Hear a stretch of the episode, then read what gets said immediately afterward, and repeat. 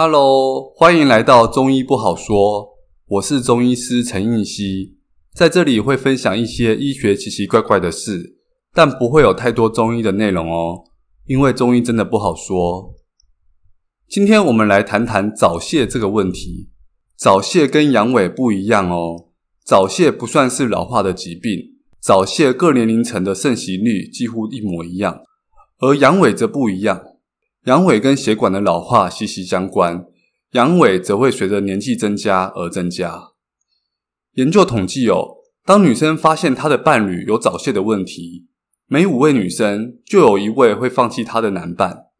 所以女生是很现实的哦，什么真爱，每五位就有一位女生因为男方早泄而离开对方。至于正常人射精时间是多久呢？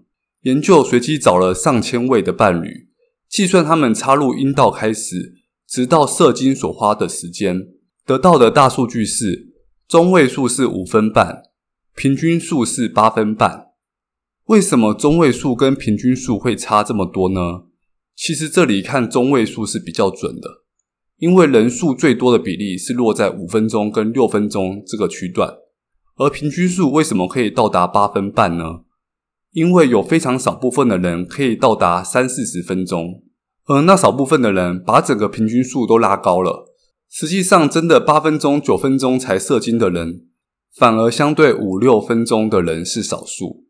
那些半小时、四十分钟才射精的人，他们可能也要思考有延迟射精的问题。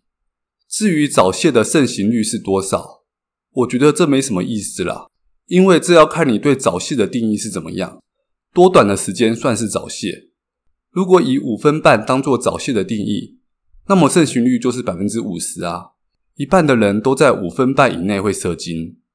以演化上来看，太久才射精的人，早就在演化中被淘汰了，因为他们性行为失败的几率很高。假设一个一小时才能射精的人，那么性行为成功的几率有多低呀？中途跑出来一个野兽，或朋友突然来找你，任何的风吹草动，很容易就被打断。而那些太快就射出来的人，虽然每次性行为都成功了，但是没办法满足他的性伴侣，伴侣跑掉了，这样的男生一样也会被演化淘汰。太长不行，太短也不行，在这两个力量的拔河之下，演化出人类目前最适合射精的时间就是五分半。现在的人因为可以在很安全、很密闭的空间下做这件事情，所以太长才射精几乎不会有什么困扰。好像只有优点没有缺点，所以大家似乎都希望自己的时间能再长一点。早泄就变成了一种疾病。假设现在处于一个居无定所的状态，每次做那件事情时都在荒郊野外。如果你每次都要一个小时才射精，常常做到一半都被其他事情打断，那可能更多的人会来看延迟射精的问题，找医师看吃什么药可以让自己快一点。当然，如果你的伴侣跟你抱怨怎么这么快就射精的时候，你跟他解释太多演化上的意义也是没什么用了。所以来谈谈要怎么样可以让自己更久一点。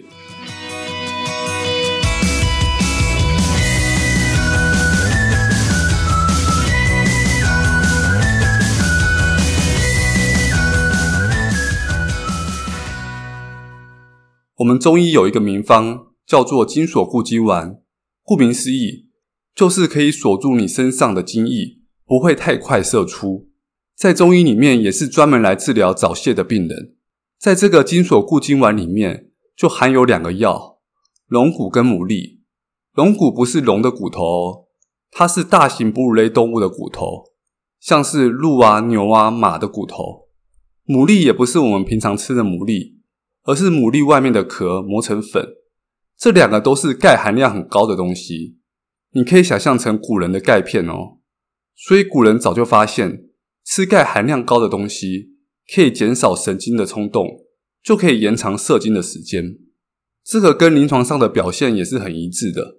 所以会觉得自己太快的朋友，也可以试着在做那件事情之前的半小时吃一颗钙片，差不多五百毫克的剂量，就可以延长你的时间哦。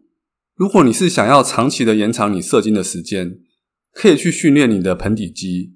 研究显示，经过盆底肌的训练，不只可以延长你射精的时间，还可以治疗阳痿的病人。所以研究发现，早泄跟阳痿两者存在很强烈的共病关系。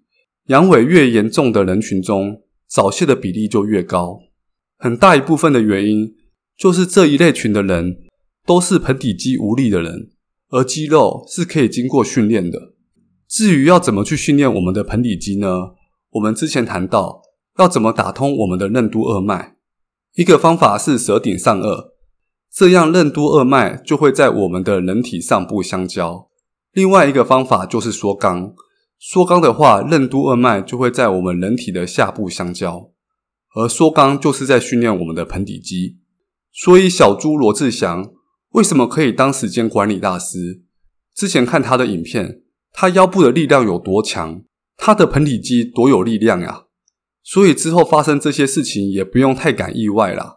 他的性功能绝对不是一般人可以比拟的，他就是有打通任督二脉的人。所以为什么武侠小说里面主角打通任督二脉之后，女人缘就会变得非常的好，旁边就会跟随一堆女生？这都是有他的道理的。那怎样是个训练盆底肌好的运动呢？